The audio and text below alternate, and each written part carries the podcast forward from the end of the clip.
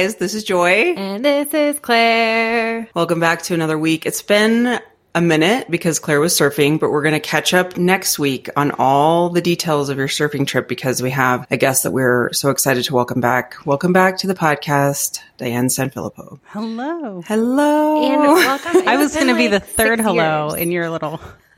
You should have. You should have. Um, and more to come on six why I decided to do like a dun, dun, dun, dun, when I introduce myself. I don't know why. um, so yeah, it's been almost exactly six years since last time we talked to you in real life when you were on Girls Gone WOD. For everyone, Do you want to say the reason why I know that? the reason why I know that?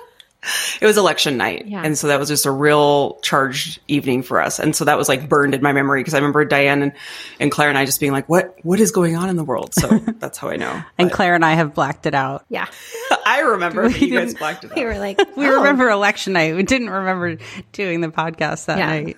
Fun fact. But yeah, so I mean, I think for all of us, that feels like a lifetime ago. And so we're so excited to chat with you. And I know a couple of months ago, um, you had sort of asked your listeners, like, hey, who should I be, you know, as you're entering into this whole new phase of the anti diet world and has you've been entered into it and kind of who should you talk to? And um, a lot of our folks reached out to us as well and said, hey, you guys should have Diane on. So we're so excited to have you. Oh, yay. I love that. What an evolution for all of us, I guess. What an evolution for all of us, which I wanted to kind of start with how, like, the moment that you hmm. decided to kind of start shifting. And I don't know if it was a moment, but I think mm-hmm. a lot about, we were kind of talking offline of how Claire and I decided to rebrand and we moved away from Girls Gone WOD for a lot of reasons that we've talked about on the show. And that itch to kind of feel like something else is changing, something's evolving, and people will tell you, no, you shouldn't do that. You're going to lose listenership. What was that process like for you? How did that hmm. start? Honestly, it was a very, very personal decision. Ultimately, it was very much my own on and off dieting that I just decided had to stop. So the personal moment for me, it's it's hard to describe in a short amount of time on a podcast. And I've done this on many episodes of my new podcast is called Full Plate. I know many people know me from the Balanced Bites podcast for many, many, many years. Um, but on Full Plate, I'm kind of t- like taking people through a lot of detail on this stuff. But essentially, I had a moment where after throughout the year of 2019, I had been essentially dieting. And I think what people don't know about my background, because people know me as writing practical paleo, 21 day sugar detox, and just kind of teaching about diet and nutrition from a health perspective, not from a weight loss perspective, it's that I didn't have a diagnosed medical condition. I didn't have a reason I was doing these things other than I did think of it in terms of optimizing health and preventing disease and all that. That was really my personal take. And I never was using those tools of those diets for weight loss in particular. However, I was somebody who was chronically on and off of diets tracking macros, specifically counting calories, whether it was with paleo or keto or not, or any of those things for about 20 plus years. That's the life I was living essentially almost every other year because I would stop doing it, gain the weight back, and then be like, oh no, I have to do this again. And so for 2019 and then some, I had been essentially dieting, meaning tracking macros, you know, really just counting everything I ate and being extremely regimented about it. Then the pandemic hit, as we all know. Like many people, I gained weight and I continued to gain weight throughout that year because I wasn't limiting what I was eating, just eating to satiety, you know, that novel idea. I mean, truly kind of like a radical concept. I, I know. And and honestly, every time I had done that over the years, I mean, this is the light bulb moment, right? It's that every time I just ate to satiety, didn't, you know, do a tiny scant portion of olive oil on my salad, actually dressed it the way I wanted to enjoy it, I would get closer and closer to the weight I'm at now. Like I would just gain back the weight each time. And so this last time, it had to be very early 2021. And I got on the scale. This is the last time I got on the scale. I got on the scale and I was like, I'm literally not going to do that again.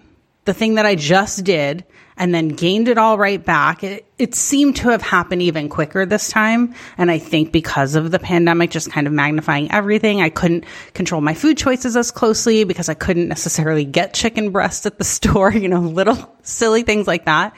Uh, so it was a very personal decision in that moment that I was done. But that being said, if we backed it up a little bit more, I would say it probably had been since around, I don't know, late 2019 or early 2020 that I really started noticing what people were doing with my sugar detox program, for example. You know, it's a 21 day program, but I watched people not only repeat it over and over and over and over again. And I was like, why are they still doing this? Haven't they like learned what they wanted to learn? Um, watching them use it as a weight loss tool, watching them make it more restrictive than I had ever made it, just watching the behavior patterns of people. And I kind of first had the decision to stop supporting that program from myself and my company, like my team and social media and all of that. So we had posted about that saying, okay, community support of 21 day sugar detox is no longer a thing. So that was my like kind of beginning of breaking up with diet culture in general. But then the next part that I just described, that was really my personal, like I'm putting my foot down with myself. I'm going to let myself actually eat food when I'm hungry and I'm going to have to just be in the body that I'm in. And that's really hard. It's hard on so many levels because I not only quit dieting, but I quit my career essentially. And now I'm like, do we curse on this show? Of course. Every like, show is a cursing Well, now show. what the fuck? You know, like now what the fuck do I do?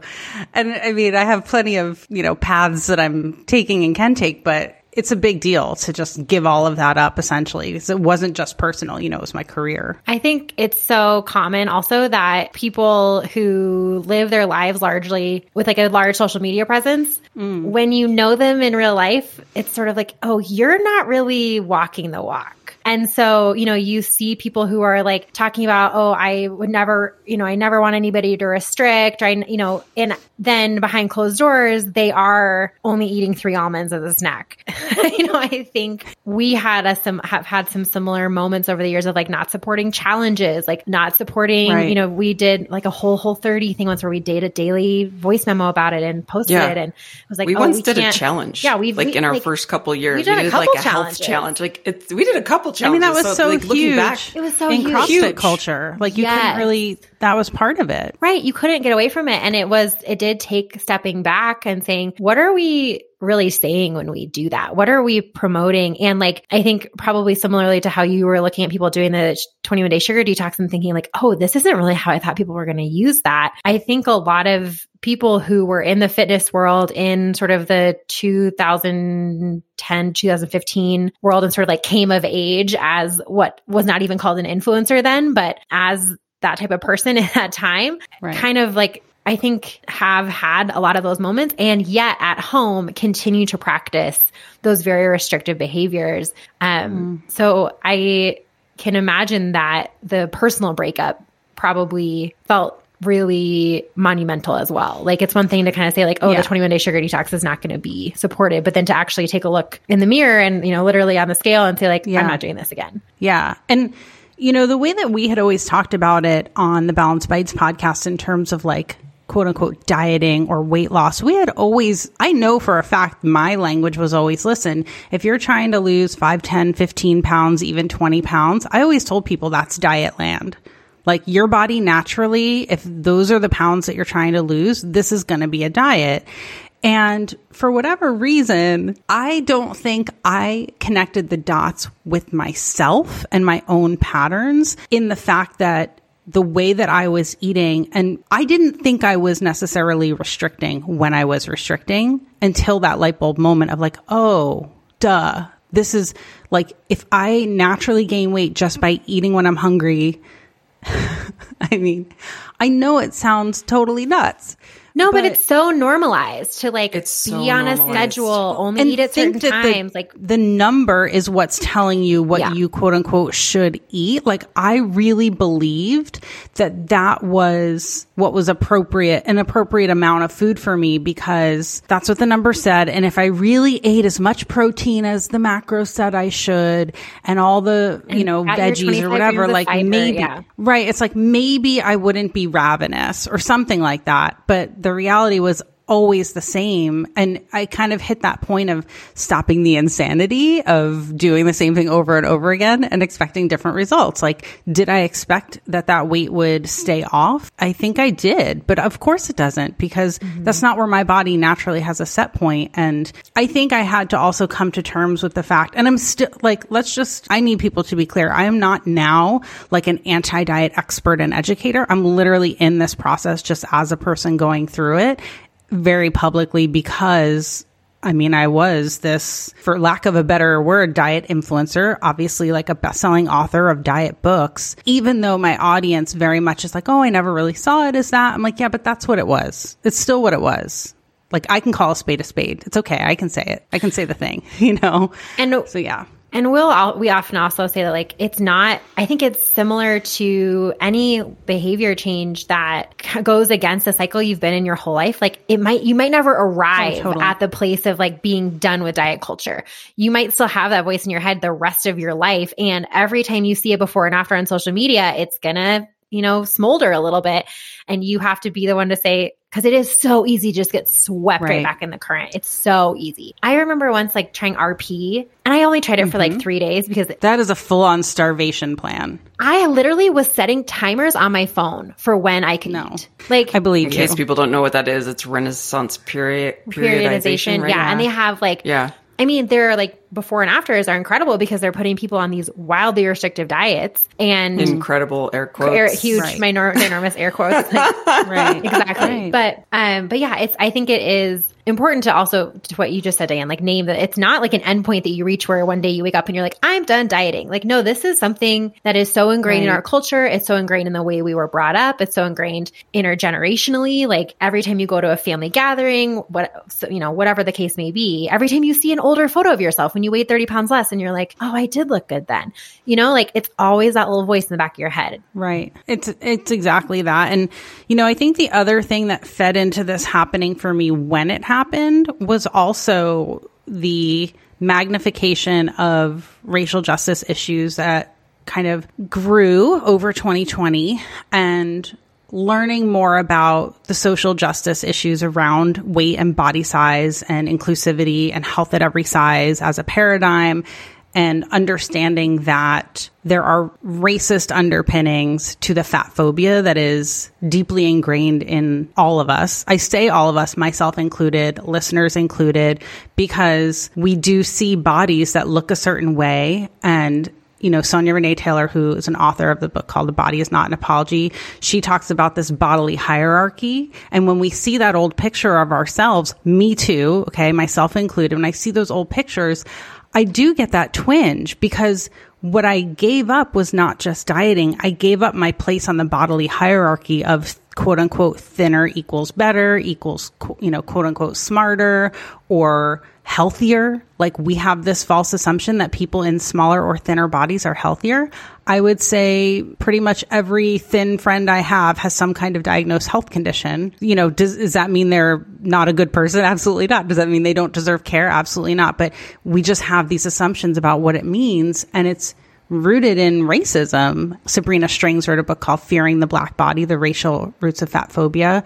And I think that that's, that is something that just was layered into all these other things and the cognitive dissonance that I was experiencing between what I was thinking and feeling and what was you know, what it was that I was doing. And especially, you know, with my public life, I, and I am very much not the person who can quietly be leading a different life. Like I don't have that gene. So if I was, you know, quietly dieting behind the scenes, first of all, I wasn't because people watched me count macros and do all of that. But I never like thought I was dieting.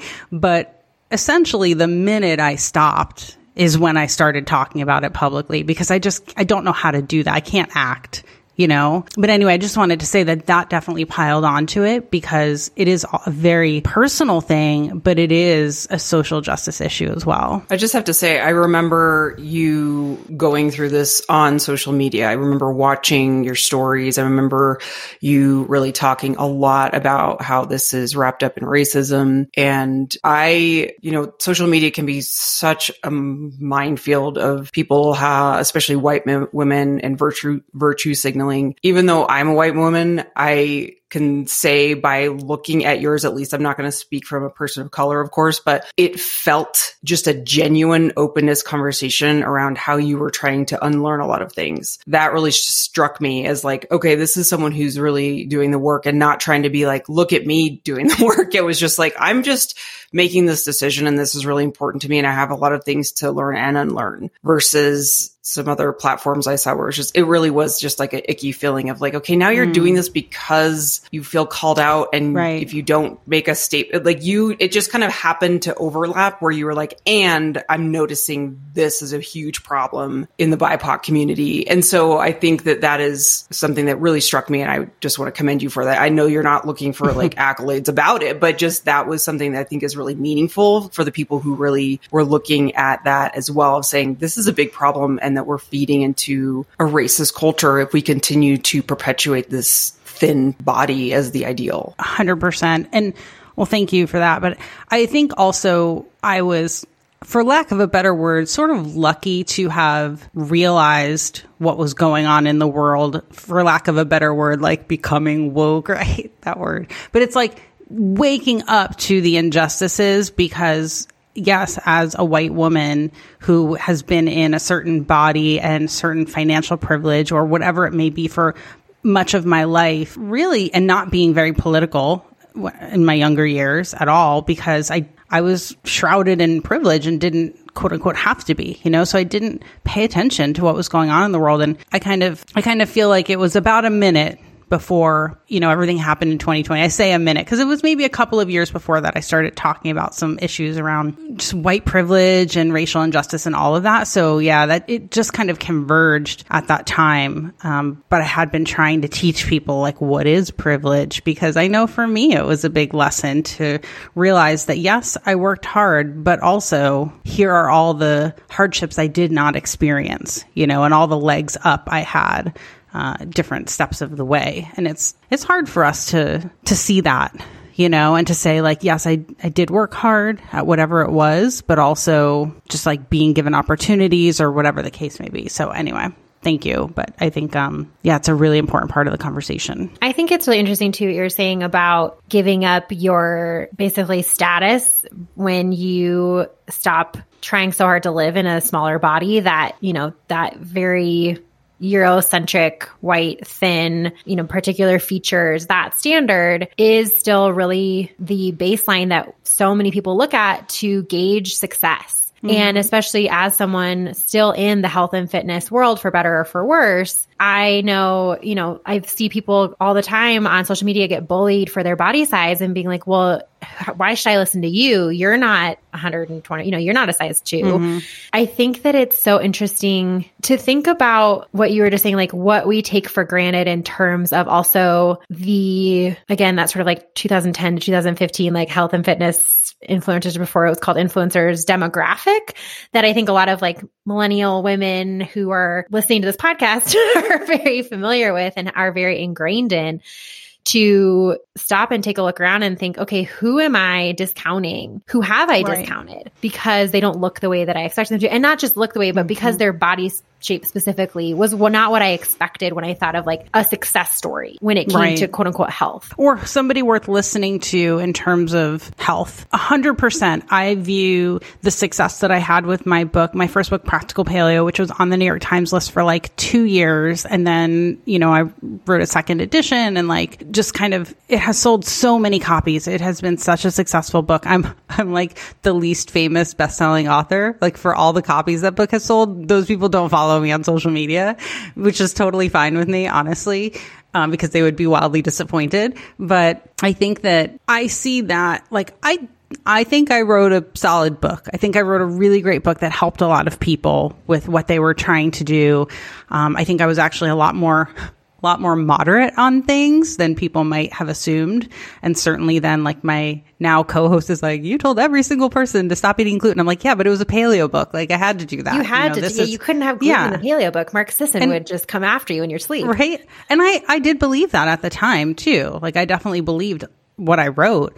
But that's also where, as you're saying, the intersection of privilege, like who are all those people who were best selling authors? I am pretty sure most of us were white and able bodied and, you know, experience thin privilege, meaning we're in bodies that can walk into spaces and know that we will literally and physically fit or, you know, buy clothes that fit, whatever the case may be. So I'm like, you know, could I help someone else do the same thing I did? Well, do they look the same? You know, are they in the same kind of body? Like that whole thing of this hierarchy. And it is really interesting when we stop and look at who is it that we listen to and trust and what are the bodies that they're in and why isn't it more diverse? What was the practicality of making that switch like? Mm. Um, in terms of like personally, in terms of like publicly, your content, or? just all of the above. Like you got off the scale that morning and you were like, "I'm not doing this again," mm-hmm. and then what happened?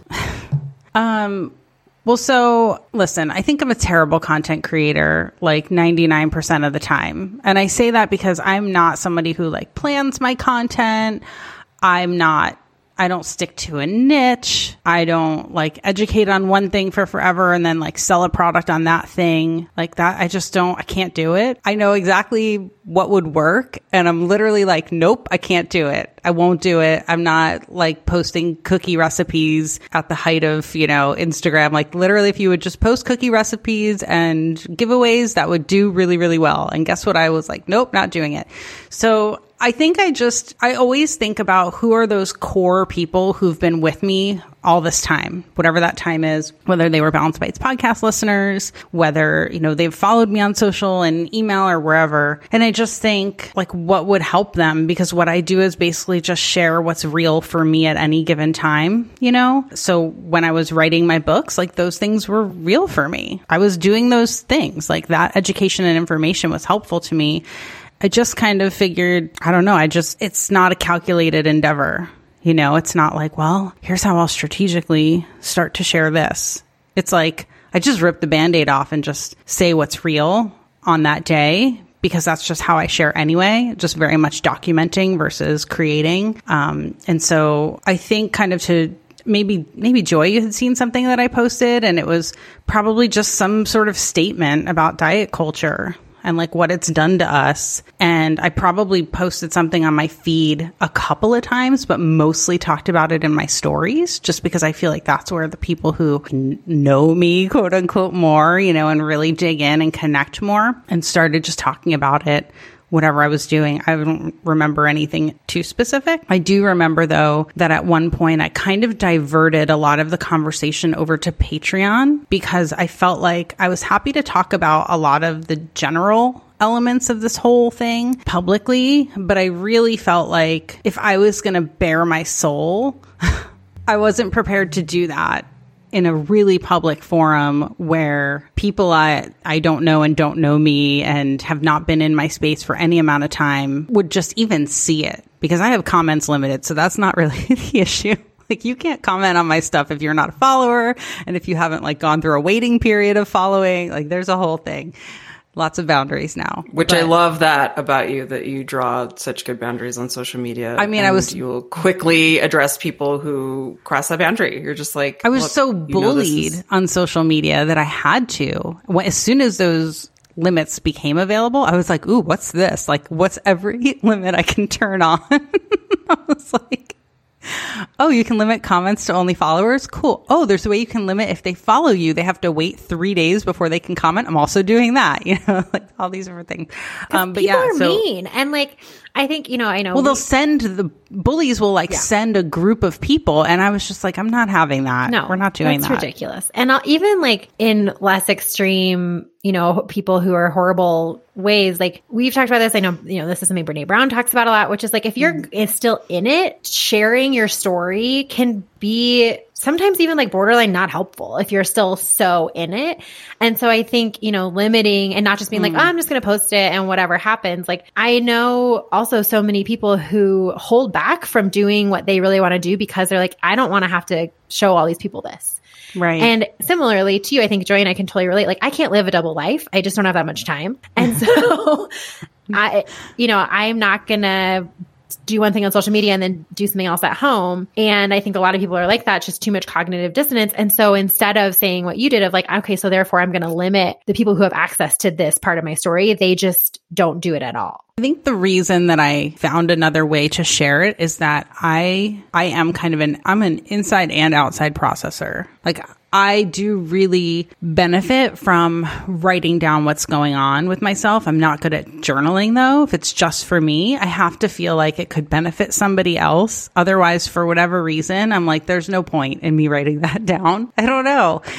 I'm sure my therapist would have something to say about that, but I just can't do a journal, but I will do it an oddly semi-public journal where this, you know, maybe it's a few hundred people who've come to Patreon or something like that to see, which I'm not really using Patreon in the same way now. So just kind of as a caveat, but there is a lot of archived content there that people have found really helpful. But I think one of the reasons I ended up shifting the way that I share now is that we started a podcast. And so to the point about sharing while you're still really in something, I do do that that I share now while I'm in it. You know, there's a period of this that I have gone through certain stages of this process and I'm like along the journey, maybe a few steps ahead of where some of my like readers and followers and listeners would be. But my co-host on the show, she is actually somebody who coaches people on this stuff actively is part of her practice. And so she's kind of more the expert on what to do. And I'm like, let me just share what I'm going through and what my experience is. And so it's a nice balance because yeah, it, it is tough to just kind of share that. And I also don't think it's a hundred percent helpful to only share that and to say, you know, and also I don't really know how to help you if you're struggling like I am in this moment. Whereas at least, you know, with the podcast, we can kind of give those tips. Like Abby is my co-host and she will actually give tips. I'm like, great, that sounds good. I'm not really giving those tips. I'm like, I'm struggling, you know, I'm going through it. Well, I wonder too if the reason, because I used to journal all the time, all the time when I was in my 20s, especially I just was like pen to paper. I think social media has definitely influenced our the way that we share and connect. Maybe that's just me, but I wonder if it has to do too with you're just someone who really likes to connect with people and make connections and it feels good to, to connect. And we've seen that the sharing of stories really helps others. So there's a part of that that I think is really valuable. And of course, journaling is great if that helps you, wonderful, but it, yeah. it's not the end all be all. There's plenty of people out there and I don't really do that anymore either. I think there's just something really wonderful about sharing in a way that feels appropriate that maybe you're helping someone else feel less alone. Yeah, I think that is pretty much where I landed, you know, that it helps me and I think it can help someone else. And, you know, that's kind of it. You know, there were lots of people though who. it's wild. It is so, so wild. Lots of people who had this assumption that I was shifting to anti diet, quote unquote, for the money. And I was like, first of all, exactly what money are we talking about?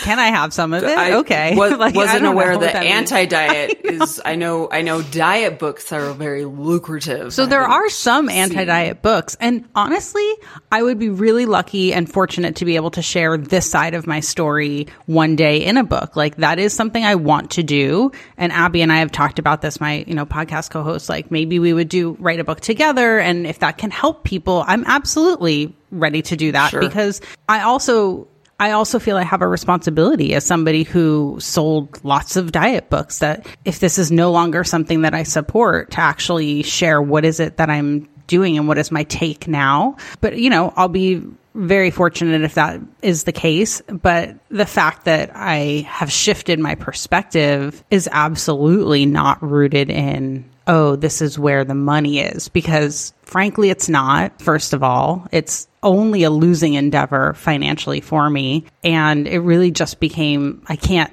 I can't not be honest, but I just thought it was really funny because I was like, can we run the math on where this money is? Or like, can you point me in a direction of where exactly you think that is? Because even if I do get the chance to write a book about this one day, like that is not 99% of the time, that is not like you're not rolling in it from writing a book. You know, I was very fortunate with my first book, but I've written many others and I know, you know, you're not like, you're just not rolling in it from writing a book.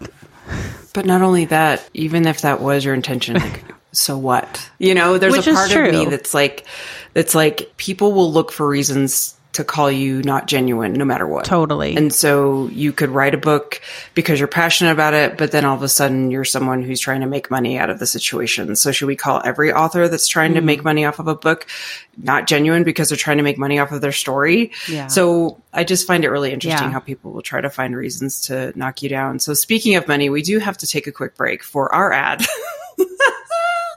because we are rolling in the dough.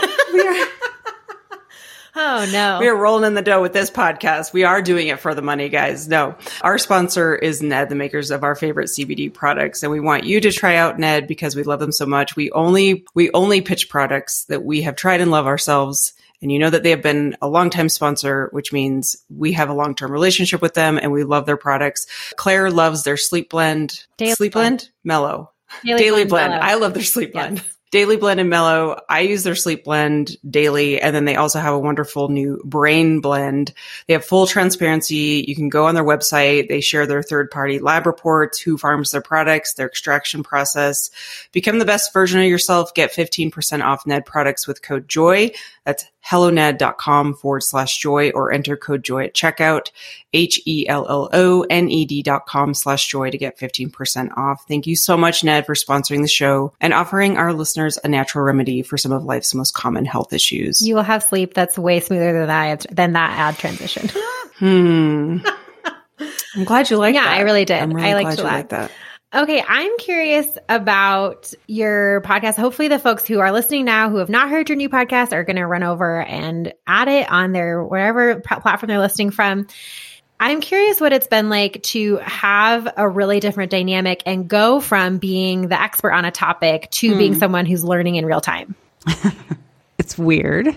It's kind of liberating. Like I can show up and just not be expected to have answers, you know? And I like that. Yeah. It, and I don't, not only do I not need to have quote unquote the answers, but my experience and my journey is mine and real and true no matter what. You know what I mean? So somebody may or may not resonate with it. Mostly people do. Um, I shared an experience of like a meltdown I had in a fitting room at Nordstrom. I think it was like episode eight, so really early in the show. I think we're um, coming up on episode like 36 or something now, which is so wild. Like we did 400 episodes of the Balanced Bites podcast. And I'm like 36, woohoo! but yeah, it's it's been fun, and you know I think that that'll evolve over the years too. Like anticipating that we'll do this show for quite some time. I mean, I don't know if if folks did listen to the Balanced Bites podcast, but when we first started that, Liz was kind of like a sidekick question reader, and then we really just became totally equal you know, partners and educators on that show. And so who knows, you know, maybe that'll evolve over time. I don't have plans to become like an anti-diet nutritionist. I don't plan for that to be my career. I don't think that that's my path. I don't know what my path is. Um, but yeah, it's, it's kind of liberating and it's fun. And I really enjoy like learning along the way. And it's interesting too, because, um, Abby and I don't, we don't agree on everything hundred percent, but I do, you know, I do kind of defer to her expertise and let her educate in the way that she's going to educate, even if there are things that I'm like, hmm, I don't agree with that 100%, you know? But I try not to make that a, a debate on the show, you know, like we don't, I don't get into those types of things. But, but yeah, I think it's, I think it's fun and I think it's a good balance too. What do you not, I don't want to say like, but I've heard you mention a couple times you're like, I'm not this anti diet expert. What do, how do you, would you describe yourself in this space now? Like, not to put a label on it, but do you view it as like anti diet? Because I feel like when I look at social media, for example, Right. there is a very specific like accounts that are just like still in the culture. And then when you're not in it, you kind of have to be in this camp. But do you feel like you're just trying to just be in a space of self love and acceptance and we are who we are? Yeah, and I think um, I think uh, I was on a guest on this podcast called Quitted, and I think they talk about quitting I things. love that show. Do you like it? It's great. it's really good, and I think Yeah. they use this expression, the liminal space, this like in between space, and I I very much feel like that's kind of where I am with what I post about, what I share, and what I do on social media and on the podcast. Like I'm I'm in that in between,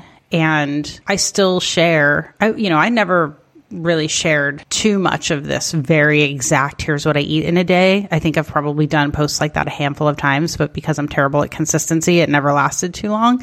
Um, but I still will share like cooking and things like that from time to time and posts about food because I love food. You know, I feel like I'm a foodie. I've always been very into food. And I think that's the perspective and the approach that I've always wanted to take. Like I've always wanted people to appreciate and love food no matter what, you know, take they were coming from. If at the time they were doing paleo or keto or any of those things, I always wanted to present things like, how can we get amazing flavor? How can we make it really easy? Those types of things. But I think, yeah, I just kind of share of my life. And now I'm even talking more about like business and entrepreneurship because part of my life, a huge part of my life is my company Balanced Bites. You know, we make uh, frozen meals that people can order directly to their homes and spice blends and amazing granolas and all that kind of stuff. And um, I've been an entrepreneur since before people knew me for diet books you know?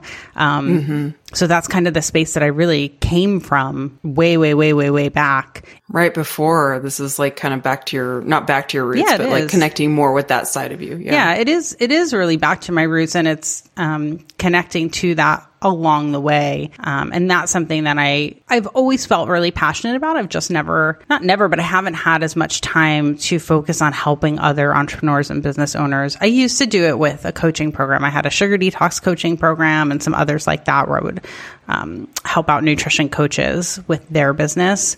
But now I'm starting to offer that to people in all different types of businesses. And that is something that I, I'm so used to that from my whole life of doing that before this nutrition stuff kind of came up.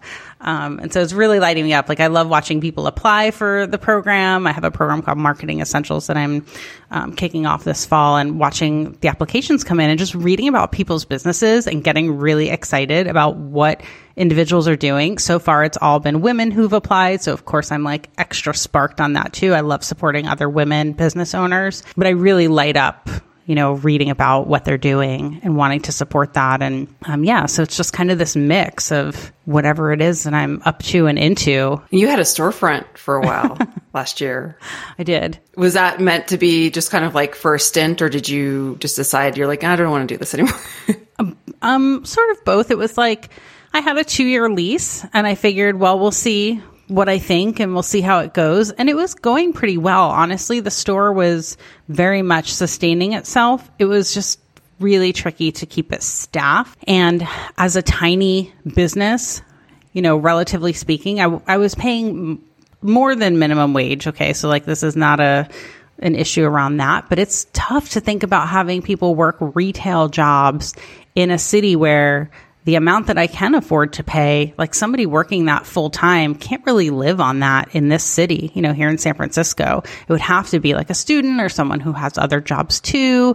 And so that was really the biggest challenge was keeping it staffed. Um, but it was honestly, it was a huge passion project. It was something that I was really lucky to be able to do that. I did that during the pandemic. So really, I was going to say it was during the pandemic. It was a great location. It looked like a great location. Yeah, it was, like, it was fantastic. You got an amazing location. It was fantastic. And I had a great rent. So that was really why I was able to do it. And I, when I signed the lease, I kind of figured, well, things were really closed and they'll probably continue to just get more and more open. But, you know, here in the city, I know it's different all around the country, but we didn't really fully, fully open up until like much more recently.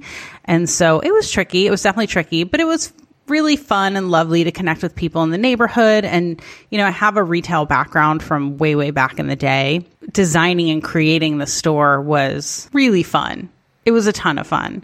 And I felt like I was able to bring the brand to life in a way and actually see all of the products that I've created over the last, it's been about oh, seven years, six, seven years now. So to see all these products that I've created over the years physically in person, I was like, wow, this is a lot of stuff. it's just like in a warehouse Yeah, it looks so it. cool. But when you yeah, see it, it's like all in front of you, you're like, I created this. Yeah, what a feeling. Like a Tom Hanks castaway lighting the fire moment. It's like, look what I made. totally. I, I, could, I would do that. I can totally imagine. Yeah, it was really fun. But yeah, it's like as the lease kind of came up, I was like, you know what? I think I'm ready to close this chapter and um, just kind of put my energy and focus into something else and kind of move on from it. My my cat has been obsessed with the fact that I'm I sitting in one it. spot this entire time. So as you can see, I've grown a tail here.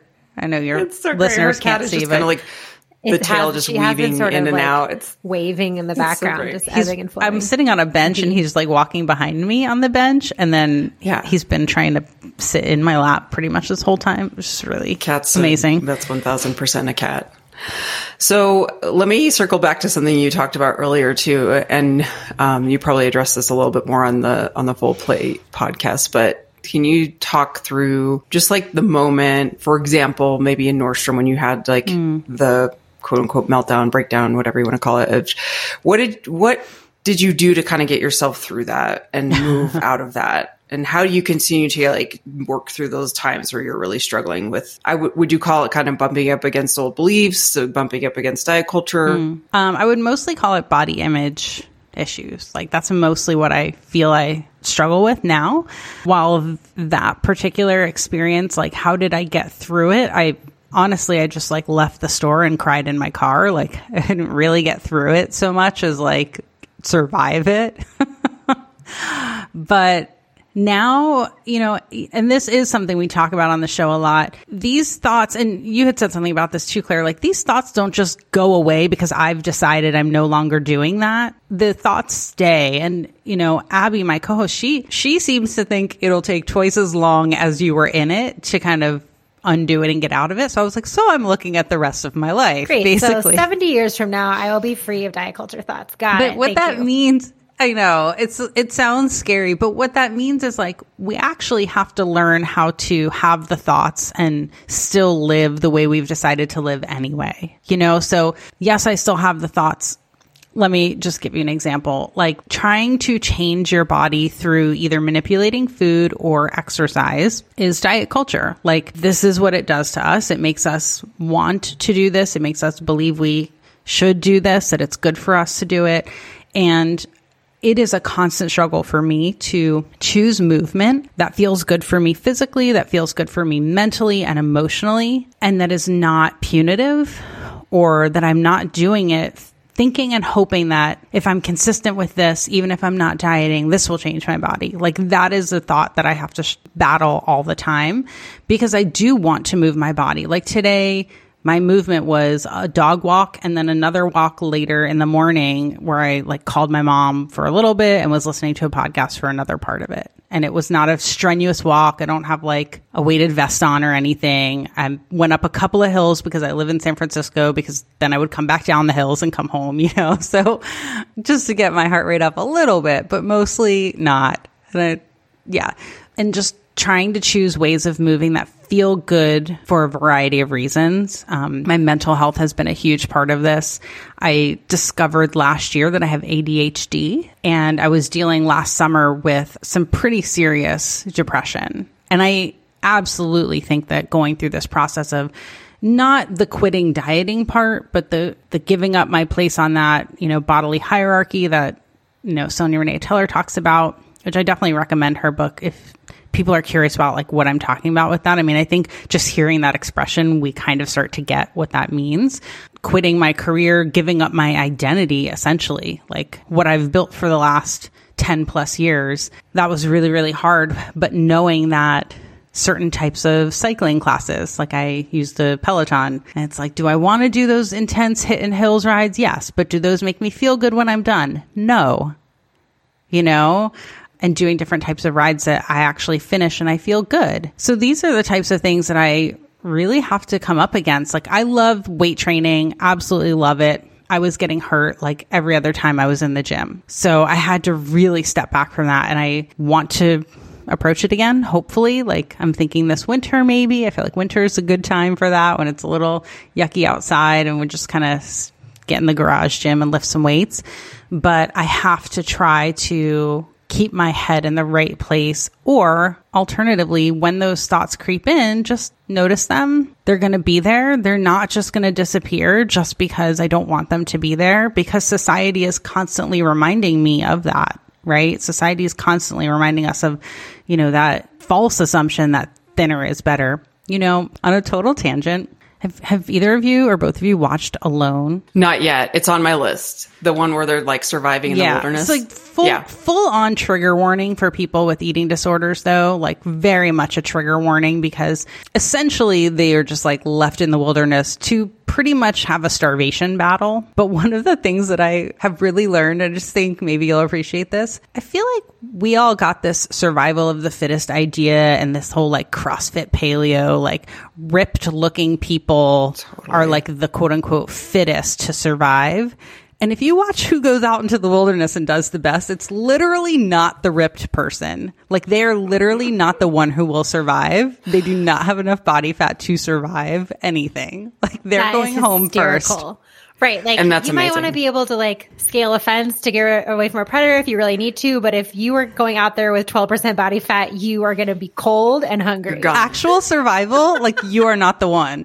That's So, I just laugh. I think it's so funny. Anyway, this is a little tangent, but it, isn't that funny? It's like we all have this Yeah, thought right. of like, wow, Yeah. that person is really going to survive. It's like actually, Right. you're Rich not. Froning is when going to there's be a the last man standing after the apocalypse. Like, not the He's case. so not. not you know, enough body no hair. offense Not to even Rich. close. No offense, Rich, but you're a goner. yeah, it's it's Oh, just haven't so talked about wild. Rich Froning on our podcast in a long time. Glad I has not could motivate you for that. Thank you. yeah.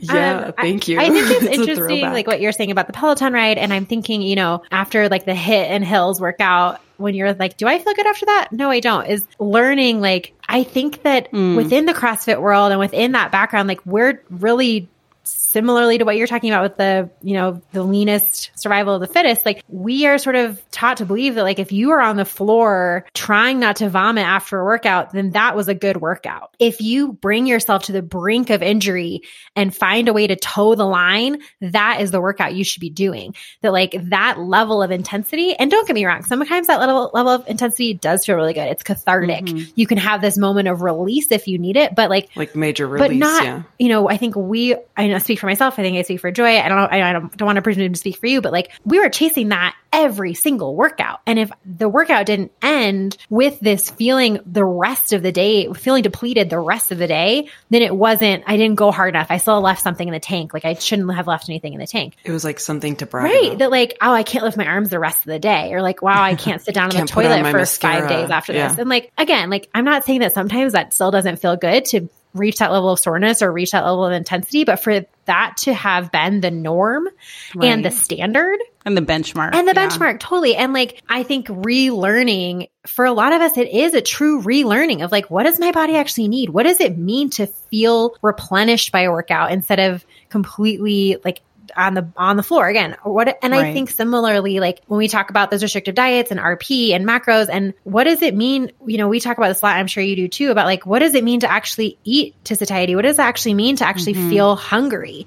And what are my hunger cues? And am i really hungry? You know i've been second guessing that feeling since i could read hmm. headlines like am i hungry or am i thirsty or do i just need some gum Oh or like am i bored or and i think like it we talked about this with laura lagos a couple weeks ago and the sassy dietitian of like we had a segment a couple years ago where we had people write or call in with like the crazy beauty things that they had just internalized and never reconsidered. Like oh you know start your like wash your face rinse your face with cold water because it'll seal your pores. And like 20 years later you're still doing it. And you're like wait a minute. But like what diet things do we still hold on to even Oh my goodness. Yeah. where it's like in that episode There it are so many. You like we you would never get through them. We don't. We can't even get through them, and that's what our whole show is about. All the rules that we Yeah. have for ourselves and ourselves you just that take we don't for even granted. realize. That, like you don't eat you don't eat bread, you don't eat pasta, you don't eat bagels, like car- you forget like baked goods. Forget, you know, like entire food groups, entire macro groups. Forget waking up in the morning and thinking like, what do I want for breakfast? Mm. Instead of being like, I need to fast Right. till Yeah. noon. Right. Like, what if we did an actual experiment where we wrote down the rules that like popped in our head throughout the day and just like took a log of them for 24 hours? it's it's actually really hard to even identify some of them as being a rule because you think that's just how I eat. That's I- true. And I say you so meaning true. myself too. Like, oh, um, even something like having protein with every meal, like a piece of you know protein. Like there's protein in almost every. I had that but- thought today. I was like eating all carbs this morning and I was like, I should have some protein. Right. like, why? And I just that's- really enjoyed those carbs. right right yeah i think i think with like feeling the movement and what feels good that is so hard because to your point about like the laying on the floor after the workout w- and what is the reason that people do that i would say 90 plus percent in my you know scientific estimation have an intent or goal of changing their body in some way. It's to change or maintain their body if it's in a place where they wanted it. It's not just pride and it's not just it's it's not just the number on the board or the weight that you lifted. I do think weightlifting itself can definitely be a, a less body centric thing for a lot of people. If like especially powerlifting Um, if you look at power lifters who are like the best power lifters, like that is not a body competition. But yeah, this is something that we've done multiple episodes on, which is like, how do you know when you're hungry? Um, we've talked about like emotional eating. We've talked about all different types of things because I learned so much about this that hunger is so much more than that grumble in our stomach. Like even thinking about food is a hunger cue. I mean, that is mind blowing to me because I'm like, well, I literally used to think about food 24 seven and I was pretty much hungry all the time before. Like, unless I had just eaten, I was almost hungry all the time before I stopped dieting. And now it's like, yeah, I'll get hungry again or I'll think about food a little bit before I feel a little bit before I feel that grumble in my stomach. And thinking about food is a cue that you're hungry and it's not a cue that you're thirsty. Like it is a real thing. And I think that there are so many more things that tell us that we're hungry. Here's another really fun one that happens. People, when you're a bit underslept, you know how you just kind of crave more carbs and you feel more hungry? Well, what are the ways that we feel energy from sleeping and from eating? So, of course, naturally, our body's like, maybe a little more food because we didn't get that much sleep. We need energy. And so it's totally normal that we're a little hungrier and we shouldn't ignore that and ignore our body. And those moments are when we are not listening to our body, but we're shutting it down with the rules that we have. And this is all stuff I've really learned about too, just going through the process. Being a co host on my show, I get to kind of have a front seat to learning some of this, but I've learned it along the way too to really break down some of these rules. Like even things that I've taught people in the past, like, oh, well, if your breakfast is leaving you hungry two or three hours later, maybe it wasn't like satisfying enough or big enough. And if you need a second breakfast, then maybe you should eat a different breakfast. It's like, well, or you just eat another breakfast and maybe the next time it's inconvenient for you to have to eat again. So maybe you're like, okay, maybe I'll do something that, you know, will leave me feeling fuller longer the next time. But also, so what? So what if you, you know, want the oatmeal for breakfast and maybe in two hours you want to have something else? Like you're hungry again. That's okay. Eat something. like it's just, it's so I'm right. laughing because like a, it's so ridiculous that I would think that that was a bad thing. That it's almost like a flaw to be hungry more hungry. often than you're supposed to be. totally, quote unquote, yeah, right. supposed to be. Right. That like there there are yeah. like allowed times of hunger, and anything outside of that is like a problem to fix. That should be fixed with something other than just right. eating. Just eating. I know. But it, it is really scary for people. And I get that. I mean, I'm the first one to say, like, I understand how hard it is to tune into yourself and realize how often you want or need to eat and how much food it takes to actually feel satisfied. Um, it's also a little bit intimidating or scary to go through this process and have moments or meals or days where you actually end up overeating a little bit and feeling a little too full and uncomfortable because you really didn't know how much food would feel good because we've spent so many years not eating enough, essentially. So, and I, I, mean, I'm saying we. I'm not making assumptions about every single person, but I'm guessing that it's most. But it's a lot. It's most of us. It's a lot. You know, it's most of us. Have you read any of Evelyn Tribole's books? The I haven't. Eating? I mean, it's a it's it's one way. I will say it's like one way of doing right. things. It's not the way of doing things, but it's a it's a very important book around how to tap into your body cues and how to reject the diet culture and all of that stuff. And just a lot of what you're saying too of like, we just don't even know what it feels like to be hungry or we know, we don't even know what it feels like to like be full and know when you're full mm. and then listen to your hunger cues and eat when you're hungry versus like ignoring it and trying to push it right. off, push it off, push it off. So it's, it's just, it's a lot of unlearning, but I'm glad that you're, I'm so glad that you're doing it in a way that's just com- like uniquely you. There's been so much influence throughout the years for, for all of us. Mm-hmm. But this truly feels like a path that you're like coming home to yourself. And that's, it's really cool to watch. So I'm really grateful that you took the time to talk to us today and we'll continue to watch your journey and support you as much as you need. but let's let's tell the listeners where they can find you now and your uh, newish podcast yeah. with your co-host. Well, thank you. That was really sweet. I appreciate that. Um, you can find me on Instagram just at my name at Diane Sanfilippo. The podcast is called Full Plate. Um, I also actually send a weekly email newsletter. If you just go to dianesanfilippo.com, there's a sign up there, and I write an article each week for the newsletter. That's along these lines like i talked about the catalyst to me stopping dieting and i i try to make it almost like what we used to do with blogging where we would like really sit down and write a thing but i really want to connect with people in that way where folks have said, yes, I want to sit down and read this, you know? So those are some of the biggest ways. And then my company, Balanced Bites, if folks are looking to support a small business that makes like really yummy, amazing food, and we're working really hard on breaking away from a lot of the diet culture things. Like we are very particular about our language. We always have been, but just moving away from certain things. We do still have certain things labeled like paleo or keto. I just, I don't know what to do with that. People want to buy a box of meals that's called that. I'm like, eventually we probably won't, but you know, I'm trying to go step by step. It's easy to know what's in it, you know, for people who are familiar with it. Exactly. Sure. Yeah. Yeah. But you know, you're not telling people to go keto, but I hear, exactly. I hear the, like,